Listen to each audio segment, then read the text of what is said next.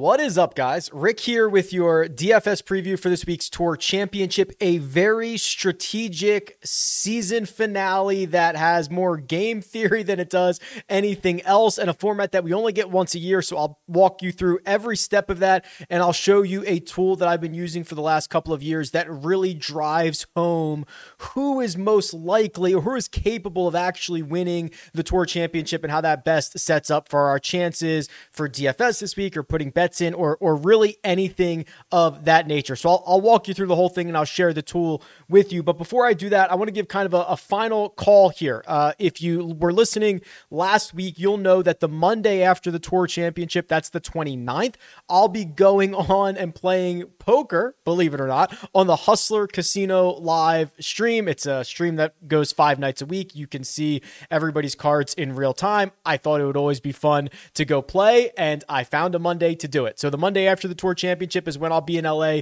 doing that. And just for kicks, if you want to follow along, if you want to have a little bit of uh, a financial incentive in it, I'll, I'll sell up to half of my action, face value, no markup, nothing like that. Just if you want to follow along and, and be a part of it and, uh, increase your rooting interest for me. Hopefully, you tune in either way. I'm a little bit nervous, but uh, otherwise, I, I, think we'll we'll be fine. But if you want to get in, the link is in the description. It's all being done through Stake King, so you just go through the website, get it done, and then um, you know any winnings are allocated to you in that way. But should be a blast one way or another. But I think that's it. Let's uh, let's jump into the preview for this week.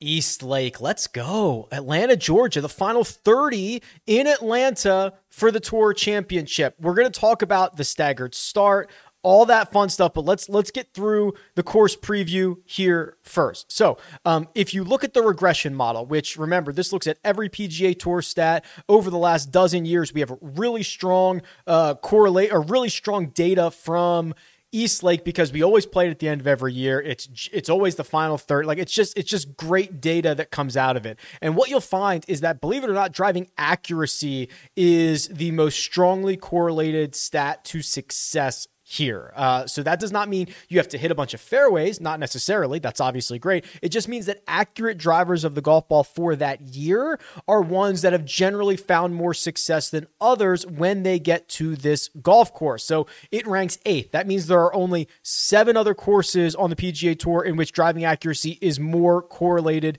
to success. Off the tee, also falls into that category. That's why you see 16th there. It's it's one of the other more important stats. So there's only 15 other courses in which strokes gained off the tee is more important, and then right there with it is strokes gained approach. Um, so we've got a 15 rank there. That means there's only 14 courses in which strokes gained approach is more important. So let's play out of the fairway. Let's take dead aim on our second shots, and let's see how it goes at Eastlake. I'll show you all of the numbers and the history here and all that fun stuff, but I, I can't wait any longer, right? Like normally I would come to the cheat sheet, which um, I'm happy to show you, but we need to talk through the matrix. We need to talk through the format. Let's start with the format. Top 30 golfers in the FedEx Cup standings. There is no cut. They will start with a score. So, because Scottie Scheffler was number one in the FedEx Cup standings before this week or heading into this week, he starts in position number one, 10 under par. I've designated that on the cheat sheet. So you're able to see what the starting strokes are. That's listed as SS on the cheat sheet, starting strokes. Scottie Scheffler has a two shot lead on Patrick Cantlay, who is going to begin the tournament in second, Will Zalatoris in third, Xander Schauffele in fourth, seven under and six under, and then guys at um, there's there's a handful of guys at, at, or there's one guy Sam Burns at five under, bunch of guys at four under, three under, so on and so forth. So um, this is incredibly important, especially when it comes to fantasy scoring. When this tournament starts, right? When when lineups lock on Thursday morning before anyone has hit a shot, finishing point or finishing position points are going to be allocated. So Scottie Scheffler, before he hits a tee shot on Thursday, will have 30 finishing position points for his win. Now, he is not necessarily going to have the prerequisite birdies and pars that you would normally need to get to that finishing position, right? So over the course of a four round tournament, you know, you make a bunch of birdies, you're more likely to get more finishing position points. Not really the case here. He's just handed those 30 points. And if he makes uh, two bogeys out of the gate and Patrick Cantlay makes a birdie, uh, boom, Patrick Cantlay's up to 30 finishing position points. Scottie Scheffler's down to 20, just like that. It, it can it can happen very very quickly. Um, we'll talk about the scenarios here, but keep in mind they are going to start with finishing position points. So what you're going to try to find is a combination of golfers who can significantly improve their position and also have built-in finishing position points. I think it was last year or the year before, like Chez Reavie was the big mover, right? He started down at like one under or even par, and he got up to like six under or seven under or whatever it ended up being he was just one of the big movers. Kevin Na um, was a big mover last week, right? You know, he didn't win the Tour Championship. He did not get first place finishing position points, but he earned a lot of fantasy points in the process and improved his position. And because there is built in finishing position points, the salaries are like salaries you've never seen before, right? Scottie Scheffler is $13,600. Patrick Cantlay is 13,000. Uh, it goes all the way down to $5,000, which is how much Tom Hoge costs, right? So this is just kind of a bizarre little event. And not even mentioning the fact that you're going to be rostering six out of 30 golfers, right? You're, you're going to roster what? One fifth of the entire field in every single lineup that you make. So the ownership is going to be wild. So we're going to need to play a little bit of game theory. But I think where we need to start and this is always the most important thing because this this format, we're in the fourth year of it. It fries people's brains Okay, when they come to me and they say, "Rick, you know, uh, you know, someone at one under par can win this golf tournament easily," it's like, no, not really, not really at all, right? There's there's probably only uh, we'll we'll go through it together. Let's call it. There's probably only six guys that that have like a real chance of winning the tour championship with the starting strokes, and that's by design. That's what the poor the PGA Tour wants, right? So we'll, we'll go through those scenarios, but um, I'm going to try to lay something out for you. And this is what I've been showing you for the last couple of years, and I've improved it a little bit this year, but it's this Tour Championship Matrix. So you'll see on the cheat sheet, you can actually click this download button. You can just download it and mess around with this yourself. Um, so I'll, I'll make that available, but here's what it looks like and why it's important. Look at this beauty. It's a lot of numbers. It's a lot of conditional formatting. I'll take you through it, and there's a lot of tabs at the bottom. So basically, what I've done is I've loaded in, preloaded in the data for everybody in this field over their last 12 rounds, their last 24 rounds, their last 36 rounds, and their last 100 rounds. Let's start with 36. It's a really good number. Um, it's been very highly correlated to success. Um, not only if you run the numbers, but like in general as of late. So, what this matrix allows you to do is kind of look at the different scenarios. So if you if we kind of go left to right here, we can see I've got all the players loaded in by their starting score. I included salary and DraftKings finishing posi- position bonuses and all that all that fun stuff. Um, but the this this section here, the strokes gained is really important because what we're trying to do is say, okay, if everyone plays to their average, who wins this golf tournament? And the answer to that is Scottie Scheffler. Okay. If you use the last 36 rounds, if you want to use the last 100 or 24 or 12 or whatever. Because if we play, if everyone plays to their average, um, Scottie Scheffler is going to gain about 7.19 strokes to the field.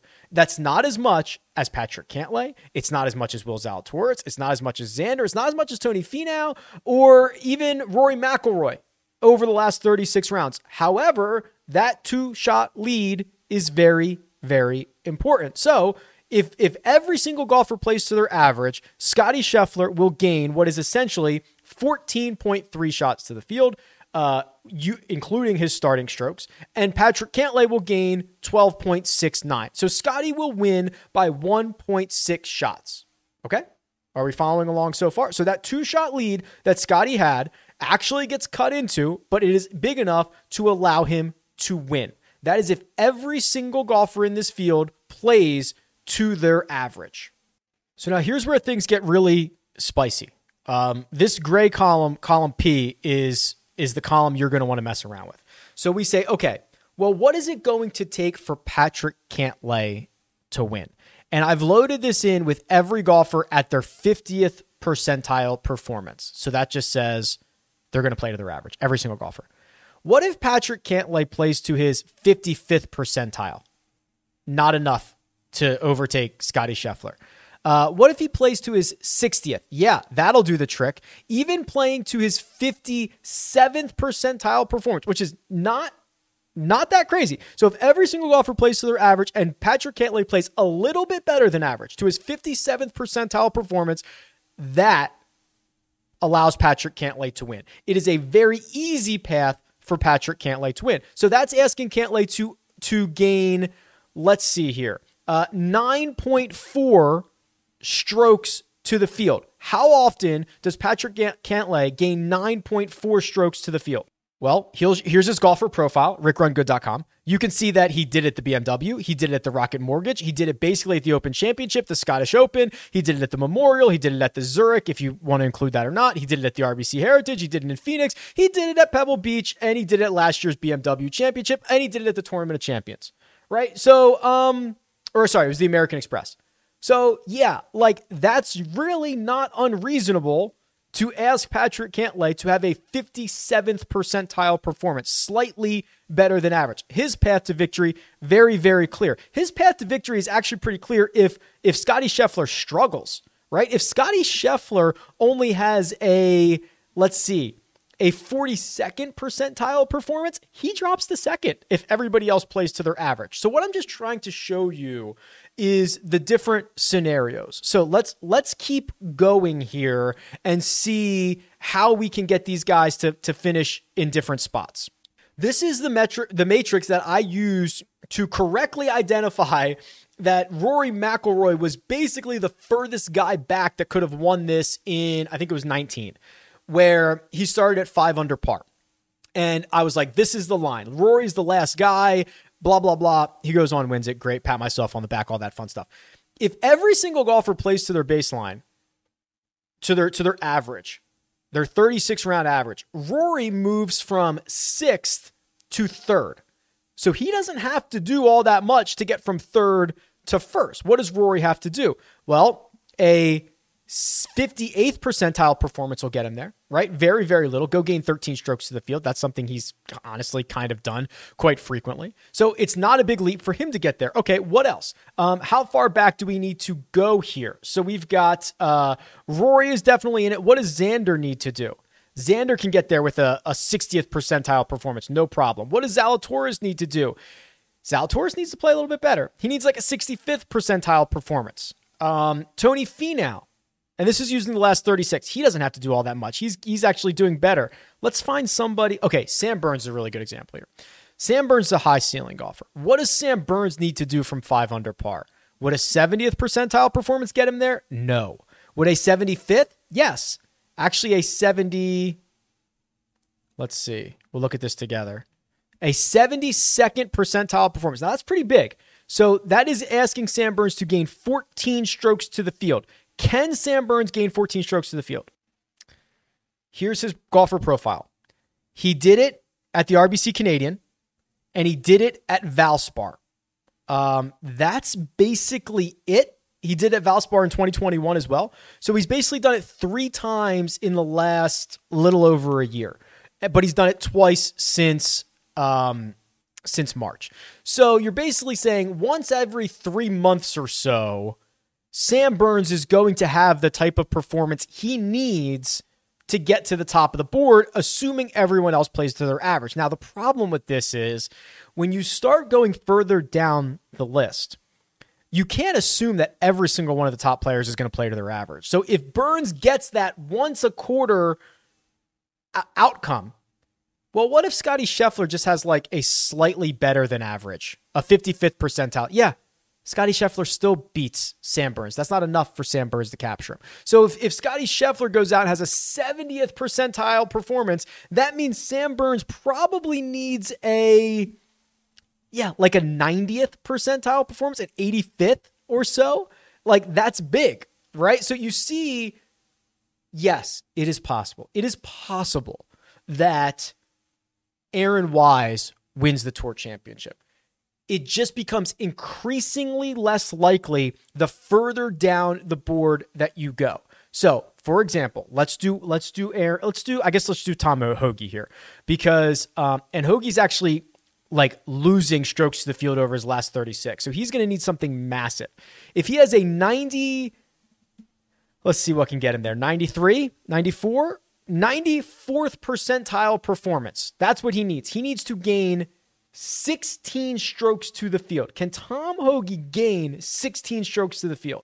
He's done it once in his career when he won the AT&T Pebble Beach Pro Am. Outside of that, he's never cracked 14.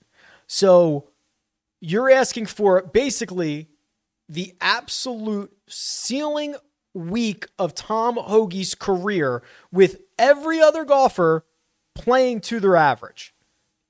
It's an impossible path. It's an impossible path to victory for him, unfortunately. Um, so, I mean, I could go through a million of these combinations. This is why I make the matrix available to you. So you can go you can go and play through all of these and, and kind of mix and match and do whatever you want. And you can go through the tabs for you know use the data from the last 12, last 24, last 36, last 100. And then what here what is here on the right is um, basically the winning score, right? So if you just look at it and say, okay, uh, the winning score is going to be 17 under par. Well, Scottie Scheffler is the only golfer based on his means and standard deviations and, and range of outcomes that gets to 17 under par half the time. 50.8% of the time he gets there. Every other golfer in this field gets there less than half of the time. Um, so you can kind of look at it that way. You know, if if this is if the winning score ends up being 22 under, Matt Fitzpatrick, based on his starting position, will only get to 22 under 14% of the time, and that doesn't even guarantee him victory, right? That just guarantees that he gets to that score because there could be other guys who get to that score too. You could have both Matt Fitzpatrick and Scottie Scheffler get to that score. So I, I, I keep this grid in here because I don't think people realize how important these starting strokes are actually going to be in determining the winner of the FedEx Cup. So looking at what I think the furthest back that you can come from, I believe it's Tony Finau from four under, uh, six shots off of the lead. He using the last 36 round data, he would need a 67th percentile performance. Um, him gaining 14 and a half strokes to the field. Now, him gaining 14 and a half strokes to the field is something he's done in two of his last four, in three of his last seven. You know, he's he's done that pretty routinely this summer and into the fall. The other thing is, um, what I also punched in, if you saw, is that not only Finau was going to have a 67th percentile performance, but everyone above him plays above average, 55th percentile. So, you know, I'm not predicting disaster for everybody else. Like, you have to assume these guys are going to play pretty well. I believe Tony Finau is the furthest back the winner will come from. So, so I believe that these are your um, this is the list of golfers that can actually win the, the, you know the FedEx Cup without something outrageous happening. Scottie Scheffler, Patrick Cantlay, Rory McIlroy, Xander Schauffele, Will Zalatoris, Tony Finau. I believe it's those six. Um, it would take a heroic effort from Cam Smith. It would take something magical from Sam Burns, even though he's starting closer at five under. Like, let's look at Jon Rahm. Like Jon Rahm's a like his his ceiling is so high. What could we get on Rahm here? And you know, if we like if we use last 100, I bet you Rahm shows up a little bit better here. Yeah, so Rahm, if we use last 100, see Rahm still needs Rahm still needs like a 73rd percentile performance. He needs to gain 13 strokes to the field. Let's see how often he does that. He did it when he won in Mexico. He did it at the Tournament of Champions. And then those were the only two times he did it this year. Um, so that feels like a pretty sizable ask for Rahm to be the Jon Rahm of his last 100 rounds, get a 73rd percentile performance or a 74th percentile performance, and then have everyone else above him play just to their average. It just, it just the path feels very very empty. So again, I think it's Scheffler, Cantlay, Rory, and Rory from four under, Xander, Will Zalatoris, Tony Finau. Though I I I believe the math says one of those six is likely to win. If anybody else comes from from further back, or even some of these guys are closer, like Sam Burns is closer. I just don't think the math always adds up for him. Um, I'd be I'd be quite surprised. It would take a very very strong effort. So knowing what we know, And I know that took a long time, but it's critically important. How do we now translate this back to DFS? You're not going to be able to roster uh, Scottie Scheffler, Cantlay, Xander, Will, Rahm, you know, Rory, so on and so forth, because they're all the most expensive. So if you if you compare the matrix now back to the cheat sheet to the actual pricing, well, what do you notice? Well, of the six guys that I said, I think these are the six that can actually win it. Um, the four of them are the four most expensive golfers: Scheffler, Cantlay, Schauffele, Zalatoris. Rahm I kind of ruled out. I mean, it, it, for you to play Rahm, you are asking him to again win the shadow leaderboard, get a little bit of help. I mean, he's almost just not going to get you enough finishing position points, even if he goes out and wins the shadow leaderboard. The shadow leaderboard being the the the gross version, right, where they just count every single stroke. Um, I, I, I I'm not sure as we continue to go throughout the week. Like, I don't think you can play Jon Rahm necessarily when you could get Rory for hundred dollars cheaper, who's more likely to win, already starts a shot ahead of him. But like Tony Finau, who was the sixth guy that I pointed out, is ninety six hundred dollars. He's priced below Cam Smith, Sam Burns. So so that feels like the best built-in value. Tony Finau, ninety six hundred dollars, based on guys that can actually win. So he could significantly improve his finishing position points over the course of the week. So $9,600 Tony Finau has my full attention. The top of the board is really fun, obviously, right? So Scottie Scheffler, and I want to be clear about this. A two shot lead on the PGA Tour is nothing. Okay. It is nothing. However, and what we've seen is, you know, that can go away. I think when when Justin Thomas was number one, uh, which I think was 2019. Again, these years have all run together for me. The two shot lead that he had was gone like five holes in. So the two shot lead is not a guarantee of victory, but it is basically a guarantee of you staying in the mix. Okay. So that that two shot lead plus also already being 10 under par.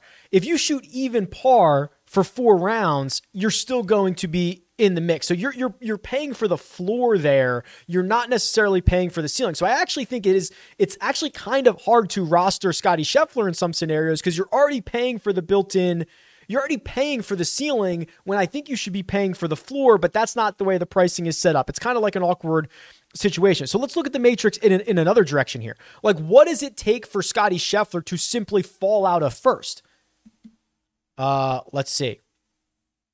Not much. A slightly below average performance, right? A 40 second percentile performance while everyone else plays to their average. And if these guys behind him play above that like it just it just doesn't take much. Scottie scheffler could gain 5.4 strokes to the field over the course of the week and lose 10 finishing position points. It's very easy for him to drop out of first, but what would it take for him to like com- drop out of the top five? Um, a pretty bad performance, right? He would have to basically be like a like a 30th, a 35th percentile performance is basically what it would take for him to drop out of the top 5, which is him gaining four shots to the field over the course of the week. Let's see how often he's done only that. Well, the only time he hasn't done it is in cut events, right? Like when he's made the cut, he's he's gaining four, five, six, seven, eight, 15, you know, like he's just gaining a ton of strokes and he's guaranteed four rounds here. So pretty unlikely that Scheffler loses strokes to the field in this event. And even if he does, he's not going to drop too far. So um, unfortunately, you probably can't roster him. Unfortunately, I, I don't think I don't think he's rosterable. I think I think the way to play this is um, buy into potential upside. So we talked about Finau. Zalatoris is here. What do you want to do with Will Zalatoris? Because he withdrew from the BMW championship. He was like four under par, the back injury. That's pretty concerning, right? But he is three shots off the lead, one shot off of second. Um, you know, hot as a pistol right now we we kind of want to get some more information. But I will tell you this: even if we don't get any more information, will that be enough to keep people away from Will Zalatoris, the WD, with injury last week. That was a public injury, right? There are so many times where a guy withdraws and you never see any footage, you never hear about. We literally watch him getting um, treatment greenside and the physical pain he was in. When you are rostering one fifth of the field in every single lineup, the ownership percentages are going to be critical, right? So if you if you could somehow promise me Will Zalatoris at half the ownership of Xander Schauffele or something to that effect, I'd be very, very interested in that. So we'll know later in the week, Wednesday, 3 p.m. Eastern time, Rick Run Good YouTube channel. That's um we'll, we'll we'll get some projected ownership stuff as the week goes on, and maybe we'll know some more news. But Zalatoris, with his position and his recent form, is the X factor around here. Now, when we start to get below this into like the nines and the eights and the sevens and all that stuff, we've got to start finding guys that can make big moves. Uh, Justin Thomas is going to be incredibly popular, and I I I get it, right? So if you load, you know, everybody at East Lake, um, you know, in the history that we have, right? Who's number one? Well, Xander Schauffele is. Uh, well, hold on, let me see, make sure I have this here. Xander Schauffele, number one, 20 rounds, gaining 2.05 to the field, a win, a T7, two runner up finishes, a T5. Now, remember, those are when we switched in 2019, those finishes are the actual finishing position is the uh the FedEx Cup, but like the strokes gain stuff, that's just that's just all raw. That's the gross stuff. So that's probably what you'd prefer to look at. Justin Thomas is number two right? I mean, 24 rounds, 1.3. He's been better than Rory Rahm, literally everybody than Xander Schauffele. I'm still worried. Okay. So, and I think he's going to be popular because I think people know the upside that he has. The saga of Justin Thomas with the putter continues. Um, he, let me pull it up here so that you can see it. It's now five straight events in which he's lost strokes with the putter. And he has now switched putters, right? He put a new gamer in play last week in Wilmington and immediately saw dividends. He gained two strokes putting in the opening round at Wilmington Country Club. And I was like, oh no. Like, I'm about to get burned here on a JT putting week because he put a new club in I didn't know about and he gets shorter and it's like oh no he just fixed it. Well he didn't. He then lost uh, a stroke and a half three and a half and another stroke over the final three rounds lost in total what did it end up being? Nearly four shots putting. Actually his second worst performance um, in this stretch here. He lost a little bit more at the Scottish Open but like okay. So I think he's going to be very popular. I'm still worried about the one thing that kind of spurs how fast JT can go. I see Finau at 96. I see some guys I like, you know, 91 and Sungjae Im's great. Like all, I, I just probably will not be getting access to Justin Thomas this week. The other X factors are here in the lower eights, upper sevens, right? So Joaquin Niemann, who has been horrendous at East Lake. Like I'm not even kidding. He's lost like 18 strokes to the field in eight rounds. It's it's like the worst performance of anybody who's ever played here or who of of, of guys in this field. Excuse me. Um, however, it's kind of hard to look past what he's up to, right? Because he had another great ball striking week last week. He had another great tee to green week last week. Um, the putter, which and this is almost the opposite of Justin Thomas. You know, Joaquin Niemann's lost putting in six straight, but the last four have been minor losses. And he has shown us that he's a very good putter at times, right? There was a time last year where he was a top 10 putter in the world for an extended period of time. And that feels like we're much closer to a breakout than maybe JT, who's now tinkering and all that stuff. Just so it's just kind of like two guys with similar stat profiles.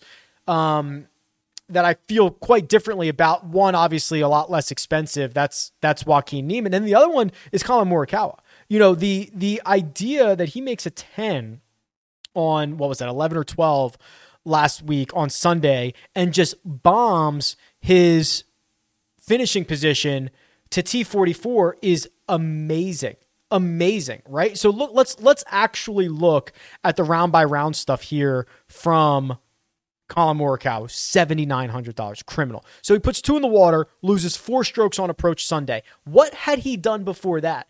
rounds one, two, and three at the BMW Championship, gains at least a stroke on approach in each one of those. He has gained outside of that Sunday round, the BMW Championship, five straight rounds in which he's gained at least one stroke on approach. Absolute elite, elite stuff. That's by round. That's craziness. He is showing us the ceiling. He is also one of these guys that has the type of ceiling to really fly up the board. He's not going to win the tour championship. He is nine shots back. He's not going to win it. But can he be the guy that goes from, you know, starting in a tie for what would that be, like 21st to finishing sixth? Let's find out. Let's go to the Matrix. Here's Morikawa.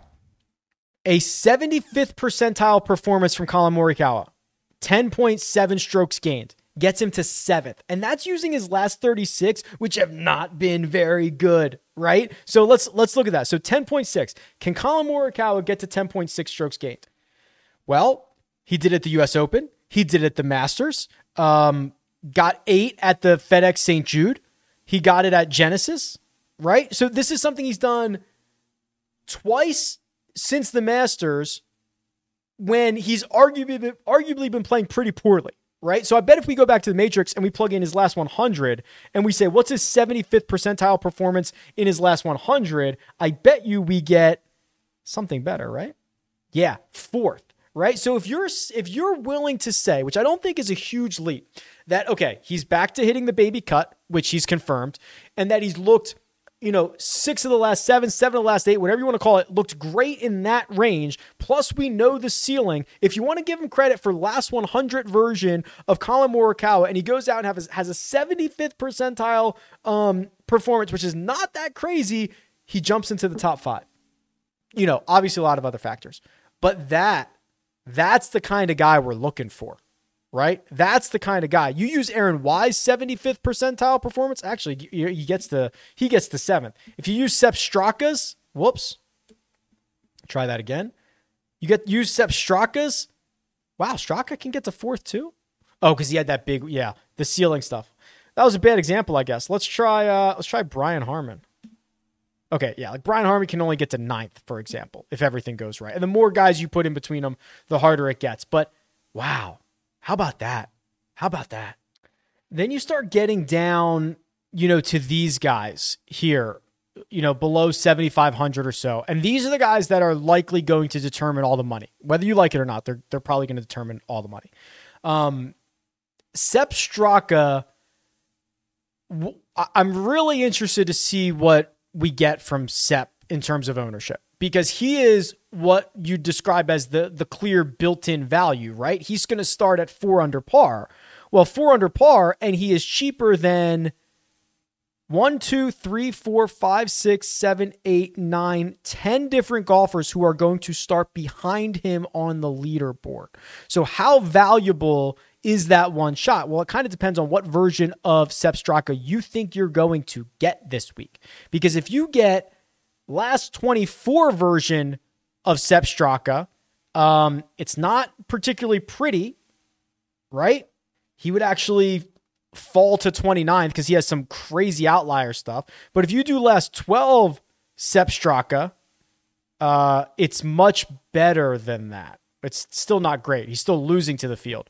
Actually, if I did last eight, you'd you'd get like a a pretty good version of him. I guess I could do that. But that's the idea is basically any other time frame that's not eight rounds, he's losing to the field. How about for last 100? Yeah, still losing there. I mean, he's like the only loser in the field over the last 100. Um, you know, he gets into this event. He gets into this event because he pops off and wins at Honda, and then he has that really good week in what was it, Memphis. So that's kind of a. I I, I guess I I guess as I'm talking this out, I want people to play him because he's likely the the candidate to fall the most, I think. The big risers from this range are JT Poston, who, if everyone plays to their 24 average, Poston goes from 26th to 14th. Corey Conners goes from 21st to 15th. Those are your big risers. Your big fall, Hoge, talked about. KH Lee, uh, Brian Harman would get passed by some guys. Um, let's look at, I want to look at uh, I want to look at Brian Harman real quick. Yeah, he's been he's been pretty strong as of late. Um, T3 at, at FedEx St. Jude, T6 at the Open Championship, T8 at the Traveler. So that's three top eight finishes in his last six. That's pretty good. The other thing that I would want to look at from this range is who's who's got the ceiling. You need a ceiling week for guys that are going to move up. So this is um, essentially one standard deviation over their mean. So for example, Adam Scott would be like a 17.6, which is strokes gained. That's that's pretty massive. Um, 17.15 for Poston. Where is Sahith? 15.18. Okay, so that's kind of interesting. So Sahith's ceiling is higher than Aaron Wise's, higher than Brian Harman's and Corey Conners and Tom Hoge's and Billy Horschel's and Joaquin Niemann's and Max Homa's. We'll talk about Max Homa and Justin Thomas's in the last 24. Again, that's ceiling, right? He's going to be much less consistent than than those guys. But that 15.18 ceiling from Sahith is that's big over the last 24 and that's what you're like what you're looking for down here is absolute ceiling plays. You want him to go from 26th to uh 9th right? That that's that's the path. I had one more thing i wanted to look at. Uh, oh max homa terrifies me. Can we can we do, i love you max. Can we do this? Is this not screaming red flags to you? The guy who was I mean, there was a stretch of this summer where he was, you know, for last 24, 36 or whatever, like the best ball striker on the PGA Tour. He's still driving it fine. He has lost strokes on approach in five straight, minus three, minus three, minus one, small loser, minus three. Yikes. That's that's pretty concerning. Now goes to East Lake for the first time. Yikes. I continue to be worried about that. So that that worries me a little bit. So again, I know I've just thrown a lot, like that's a lot. And we we are gonna do a model here in a second. Um, but this is a this is like a game theory strategy week. And just to recap all of this, um, you want to pay for floor at the top and ceiling at the bottom, I believe.